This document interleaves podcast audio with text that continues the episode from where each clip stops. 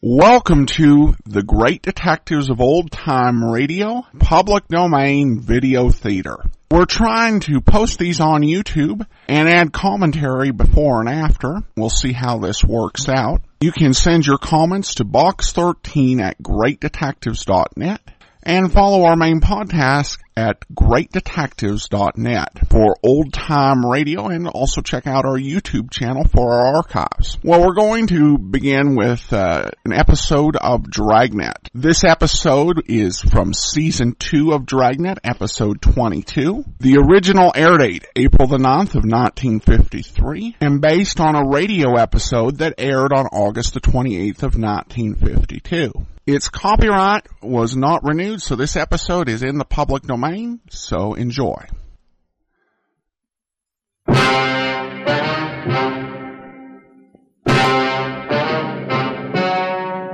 Ladies and gentlemen, the story you are about to see is true. The names have been changed to protect the innocent.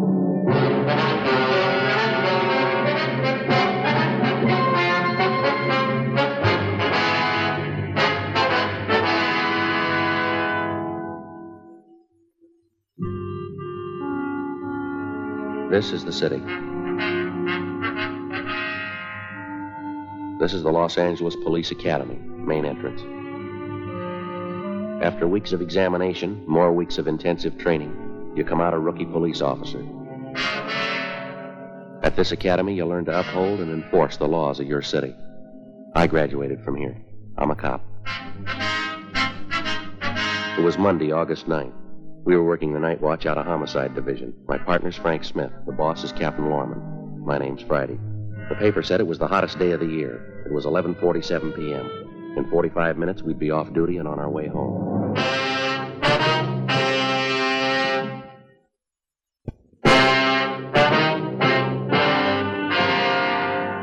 Boy, sure is a scorcher, isn't it? Yeah. 11:45 and doesn't even seem to cool off. It's hot. Well, there hasn't been a breath of air all night, Joe. Yeah, I know. Stick your head out there in the court, nothing. Well, we never get any air in here anyway. Sometimes the boys down in robbery, if they leave the door open, we get a little breeze in the hall. Yeah.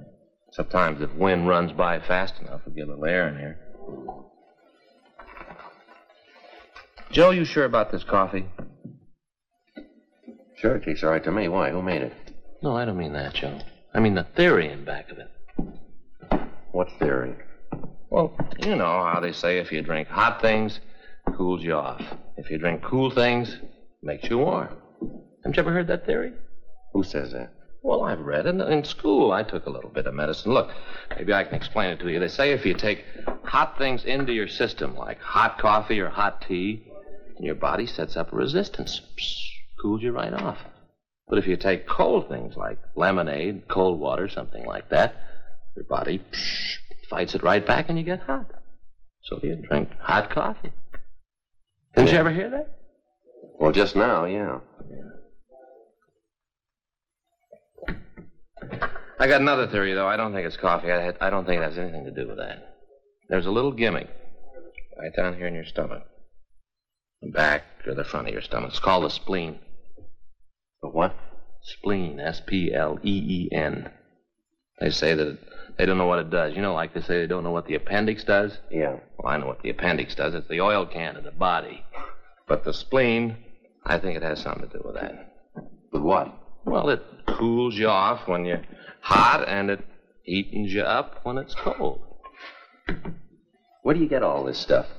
Well, you read, Joe. Gee, you sit around here or at home at night. I try to read, try to improve myself a little, you know. Yeah. Funny, though. All the stuff you read. Tonight I'm going to read a little when I get into bed. Well, I can't wait to get there. You know what I'm going to do when I get home? No. I'm going to take a cold shower, just as Now, wait a cold as I can. Just a minute. That uh, kind of knocks holes in your theory, doesn't it? Cold, What do you mean? Well, you said a cold shower. You take anything cold. Oh, Joe, wait a minute. No, look. That's that's inside. This is external. You take hot things in to make you cool. but when you go home, you take a shower and that makes you cool. That's external, Joe. Is that right? Don't fight me, Joe. I've been doing this Fighting, for yeah. years. Doesn't make much sense to me. I don't know where you read that, but I'm sure no doctor would. I'll bring you the book. I read it someplace, one of those little pocketbook things. I got a bunch of it in the back of the car. Excuse me. Yeah? Is this the homicide department where I report a murder? Yes, sir, that's right.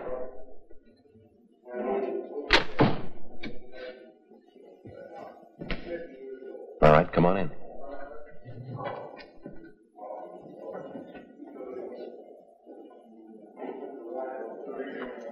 You better sit down, son. Right over there.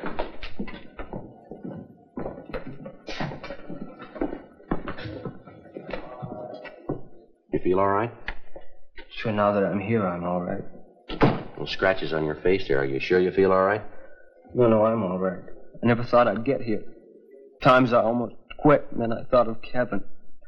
What they did to him. And I had to keep walking. I had to, for Kevin. I had to. All right, son, let's start at the beginning. Tell us all about it. I don't know where to begin. What's your name, young fella? Bruce Hamilton. Bruce is Frank Smith. My name's Friday. What day's today? Monday, the ninth. Monday. Then it was Saturday night. Just two days. Seems like ten years. Nightmare. I wish it was a bad dream, but it isn't. He's dead. They really killed him. All right, son, tell us about it. We'd just finished dinner. Sitting around the fire having coffee. Trying to figure out whose turn it was to do the dishes. Then we heard 'em. Who's them? Horsemen. A lot of 'em. They rode right into the camp. One of them yelled something, and they all stopped, stood there looking at us. We didn't know who they were, what they wanted. We just stood there. Then this big guy, I guess he was a leader, said something to us in Spanish. We couldn't understand him. All right, go ahead. You see, Kevin and I go to school together. Summer vacation, and we decided to go to Mexico and do a little prospecting. That's the reason we were there. I see. When we tried to tell him that we didn't know what he was saying, he laughed and turned to the other men, and they laughed too. The big guy said something else to them, and they got off their horses and started to go through our things. Kevin told them not to and started to walk over to them to stop him. The leader hit Kevin and knocked him down. I started to help Kevin get up, and one of the other men grabbed me and held me. Kevin started to get up, and one of the men went over and kicked him in the face. I didn't know how bad he was hurt. Terrible. No, nothing I could do. Nothing. All right, try to take it easy, son. It's all over with now. Try to calm down. I'm sorry to be such a baby about this. But Kevin was my best friend. Have to stand around and watch something like that, not be able to do anything about it. Take it easy, Bruce. Come on now, tell us the rest of it. I broke away from the one who was holding me, and I ran to help Kevin. The big guy grabbed me and hit me in the face, knocked me down, started to kick me. I got up, and tried to get to Kevin to help him. Then I heard a shot. When I looked to where Kevin was, he was all doubled up, holding his stomach. Then the guy shot him again.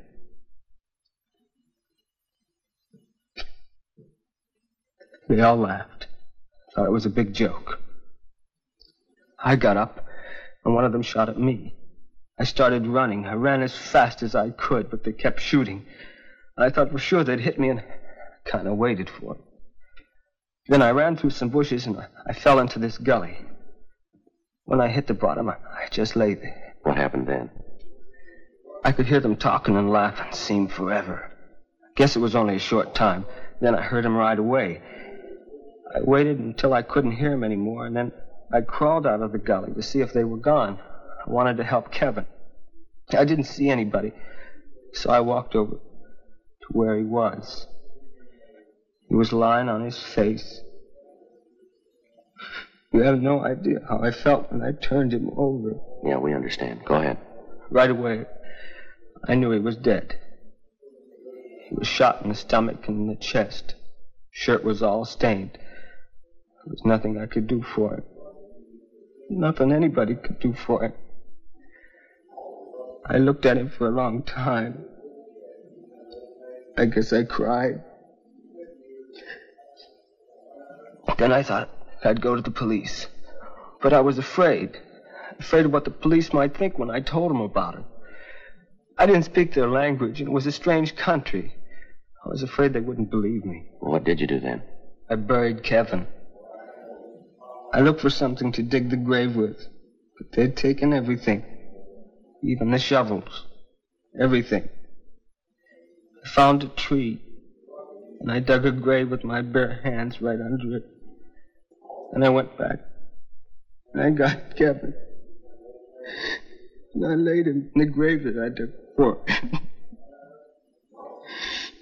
I said a prayer for him. It was the best I could do. Best I could do. All right, son, try to take it easy. I'm sorry. Crying like a kid. I guess you think it's silly. I can't help it. Nobody gets too old to cry, son. Well, after that, I looked around. They'd stolen everything our food, supplies, clothing, everything. And I went to the mesquite bushes where I'd hidden our duffel bag, had our wallet in it, identification, all our money, everything. But it was gone. They'd stolen it too. Stolen everything. They didn't leave anything behind, huh? Not a thing. What'd you do then? Started to walk. We'd parked our car just off the highway. It was about five miles. And I remembered that the keys to the car were in the duffel bag, too. I didn't know how I was going to get it started, but I thought I'd figure some way.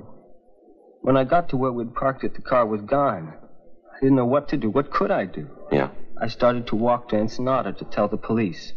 Then I began to think that the bandits had taken my wallet, and I didn't have any identification, no way to prove who I was. I couldn't even speak the language. I got scared that they might not believe me. You walked all the way from Ensenada to the American border? That's right. I walked all night Saturday. Then Sunday morning, I found an old adobe house, and I crawled through a window and slept. I don't know how long I slept, but it was dark when I woke up. So I started to walk again. When I got to the border, I was afraid to go through the gate, so, so I went down to the riverbed and found a hole in the fence. I crawled through and went over to the American side.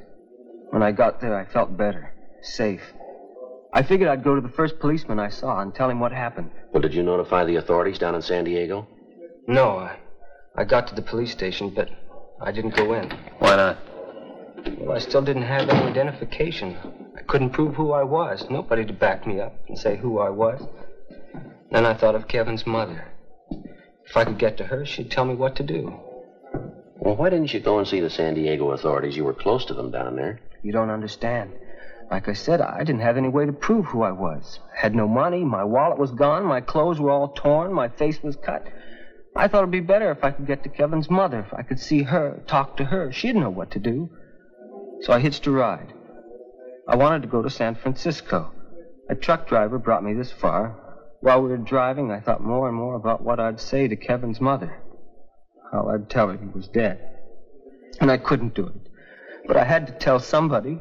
That's why I came to you. Well, Bruce, we're going to have to go back down to Mexico. You'll be able to show us where the body is, won't you? Well, if I have to go, I guess I can.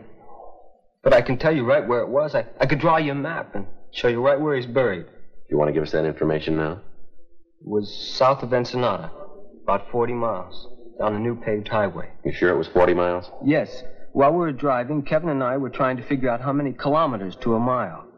I kept watching the speedometer. It was just 40 miles when we turned off the paved highway onto a little dirt road. Can you give us a description of the car, the license number? I don't remember the license number, but the car was a 51 Ford sedan, dark blue. Well, we can check it through DMV. What was Kevin's full name and address? Kevin Allen Bradley. He lived at 6502 Washington Street, San Francisco. He lived with his mother. Apartment on Nob Hill. How about a description of Kevin? Can you give us that? He's about my size generally. 5'10, 140 pounds. Blue eyes. His hair's light, kind of blonde like mine. 22 years old. We looked a lot alike. Kids at school used to think we were brothers sometimes.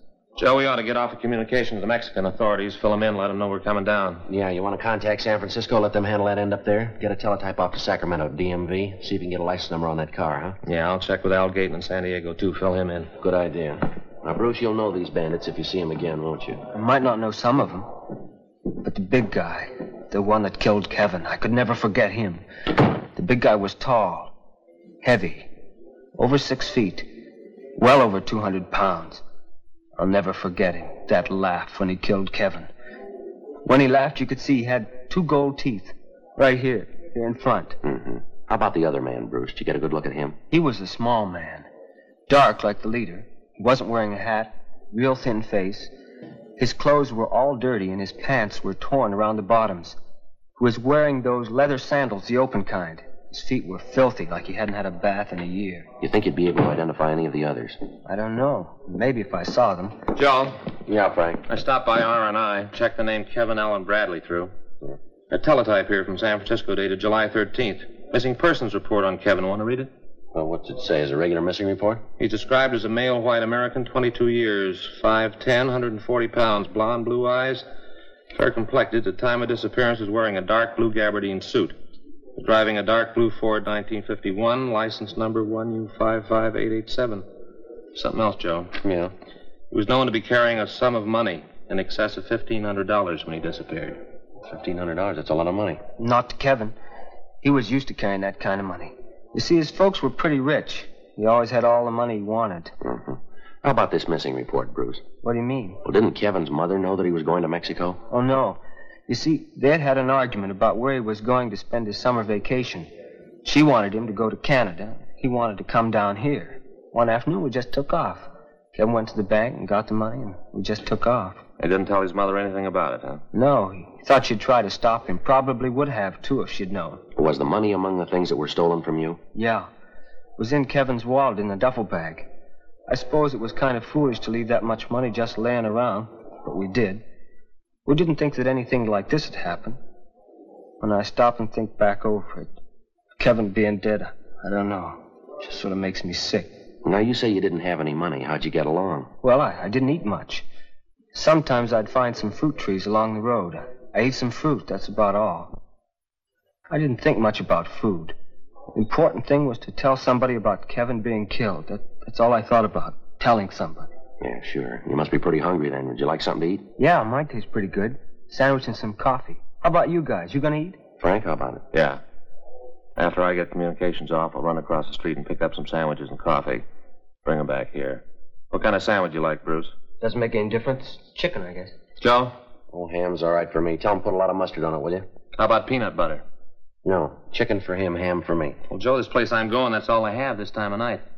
Well, why'd you ask us then? Well, I thought I'd try to get you what you wanted if I could. Hey, uh, you got any change? All I got's a buck. Yeah. Here, let me get this. What'd you say? Huh? You have some money, do you? Well, I- I have got ten dollars. I have a ten dollar bill. Thought you said the bandits took all your money. Well, what I meant is I, I didn't think I had any money. I found this ten in my pocket just before I walked in here. Look, you can see it's it's all wadded up. It looked like it'd been in there for a long time. Just a ten, all, all wadded up. Yeah, the way it's all rolled up there, you can hardly tell what it is, can you? Yeah, that's right. But you can see it's a ten. See? All wrinkled up. But you can see how I missed it. Yeah, why don't you put everything in your pockets here on the table? Well, why? What did that show? Put it on the table, will you? I haven't got anything in my pockets. Well, you found the ten. Maybe you'll find something else, huh? All right, but I don't see what's going to show. Pocket knife. Handkerchief. And a comb. And the ten that's on the table there, that's all. Maybe there's something in your coat pockets. No, I don't, I don't carry anything in my coat pockets. Stretches them. We'll take a look anyway. I told you I don't use them. See? Nothing. What about the inside pockets? No, there's nothing there. Let me have a look. I told you there's nothing there. Well, then you won't mind if I have a look, will you? What's that, Bruce? Why, it's my wallet. I guess they didn't take it after all. Gee, thanks for finding it. You know, I probably wouldn't have thought to look for it. I just figured that it was gone. You want to show us what's in it? Oh, they're just some cards and some personal stuff. Nothing you'd be interested in. I feel pretty silly. I, I forgot all about it. All right, open it up. Sure. Some money in there, isn't there?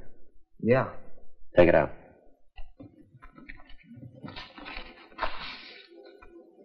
Right, fan it out. Quite a bit of money, wouldn't you say, Bruce? Looks to be over a thousand dollars, doesn't it? Yeah, I, I can explain that.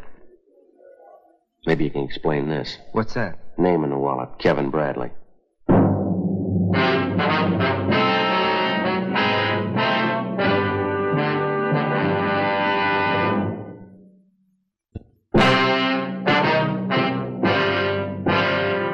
With the finding of Kevin Bradley's wallet and the money, the case had taken a new turn. We questioned Bruce Hamilton about it. He insisted that he thought the wallet and the money had been taken by the bandits when they killed the Bradley boy. While Frank talked to him, I contacted the Mexican authorities and gave them the information. I gave them the description of Kevin Bradley and of Bruce Hamilton. They told me that to the best of their knowledge, there were no bandits operating in the vicinity, but that they would dispatch a search party to go over the area. They said that they'd keep us advised of any developments that might arise. I also contacted the San Francisco Police Department and gave them the information. They said that they'd take care of that end. 12:30 p.m. I've told you all I know. I don't know how the money got there. I was as surprised as you were. Can't understand it. You're making this pretty tough, Bruce. It's kind of hard to buy the fact that over a thousand dollars in Kevin's wallet turns up in your pocket and you don't know how it got there. But it's the truth. I don't know how I can convince you that it's the truth. Now look, there are a couple of other things that aren't clear here. What? Tell me. I'm not lying. I've got nothing to hide. What's not right? Tell me. This business of not telling the authorities. I told you. I was scared that they might not believe me. You can understand that, can't you? Up to a point. I thought that if I could get to Kevin's mother, then she'd know what to do. Then when I got to L.A., I'd had the chance to think about it, and I couldn't go through with it. I couldn't tell her about it. Another thing, when you told us where we could find the body, you said it was about 40 miles down the paved highway, that right? That's what I said. How long's it been since you've been in Mexico? I told you. I just come back from there. Don't you believe anything I've told you? Now, look, Joe and I just came back from an investigation in Mexico. The investigation took us about 70 miles south of Ensenada. We found the highway paved for only about five miles south. You say 40 miles. How do you explain the difference? Maybe I was wrong about the distance. You're pretty sure when you first told us about it. Well, maybe I made a mistake. Something else, Bruce. It's a little hazy here. I told you I want to help. Anything. How far south of Ensenada did you say you were? I said about 40 miles. Now, I'm not sure. But you are sure that it was south of Ensenada. Yes, And Kevin was killed on a Saturday night. that's right. Then you started for the States right away. That's what I said. I started walking as soon as I found the car was gone. And you walked all the way to the border. That's right. How'd you walk? What route did you take? I told you I stayed off the road. I was afraid of bandits coming back. I walked along the roadside and then through the hills. I got off the roadside whenever I saw anybody coming. But you walked all the way. That's right. All the way from Ensenada to the border. And it took you how long? Saturday night and Sunday night. I got a ride in San Diego in the morning. What time do you figure that you started for the border? Maybe 11.30, midnight. I don't know for sure. And you stopped at dawn. Yeah, I stopped and slept. Then I woke up and I started to walk again. Then you're asking us to believe that you walked over a 100 miles in less than 14 hours. Is that right? And through country like that down there? I don't know how long it took. I, I just walked. I didn't keep track of how long. No, it doesn't gel, Bruce. You're telling us that story and then showing up here with Kevin's wallet and the money. I told you, I don't know how that happened. What are you trying to prove? We're not trying to prove anything, Bruce. We just want the facts. I'm trying to give them to you, but you keep mixing me up. You got it wrong. You're mixing it up. What do you think that I'm making this whole thing up? Look at my face. Look here.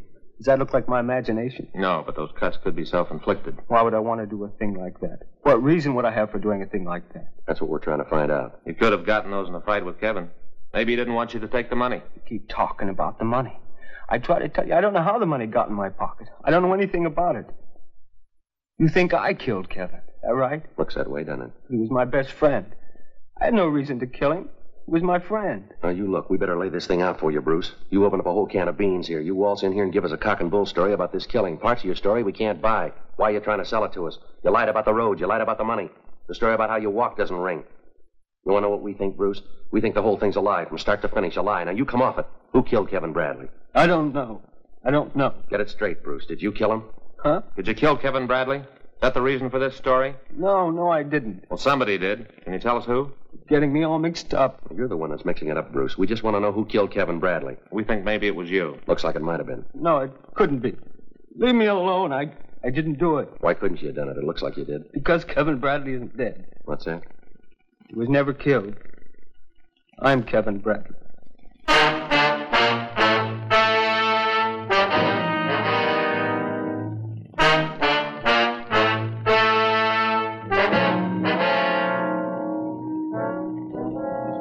Spell L-E-Y?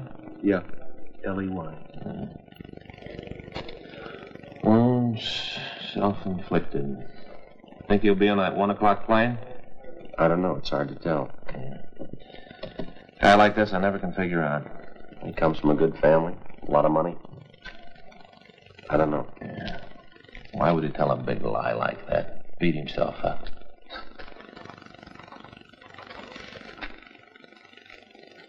Worked 15 minutes overtime tonight? Yeah, put in for it.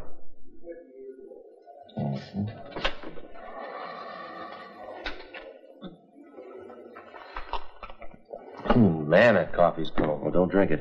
Why? Make you hot.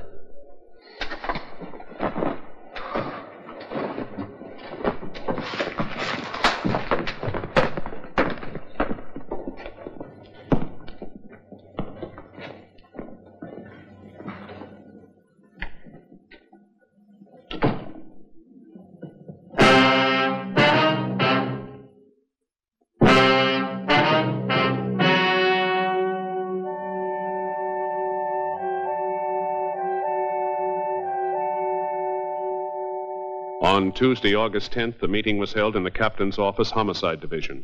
In a moment, the results of that meeting.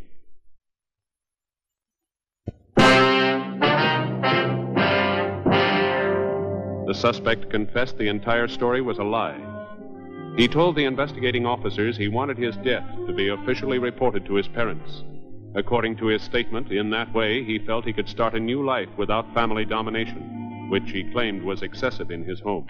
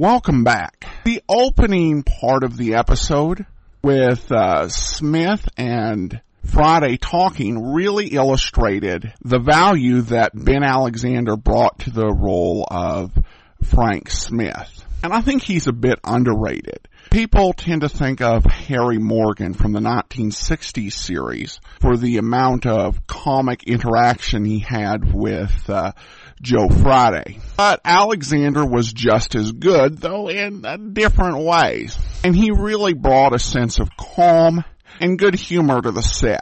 Most of the actors on Dragnet were character actors, people who really and truly uh, needed the work. Ben Alexander had uh, been a child actor, and unlike most child actors, uh, finances have been managed pretty well, and he could have acted or not. He was in Dragnet because he liked the series, and it led to a, different dynamic. And what he brings just a lot of lightness and humanity. I mean, uh, take a look at the smile of Joe Friday early in this episode. I don't think I've ever seen Jack Webb smile that large. And it's a shame that so many of the, uh, 1950s TV episodes are no longer available because it really means we're missing so much of uh, Ben Alexander's work. Beyond that, the story itself is okay. It's one of those rare episodes that's spent with Friday and his partner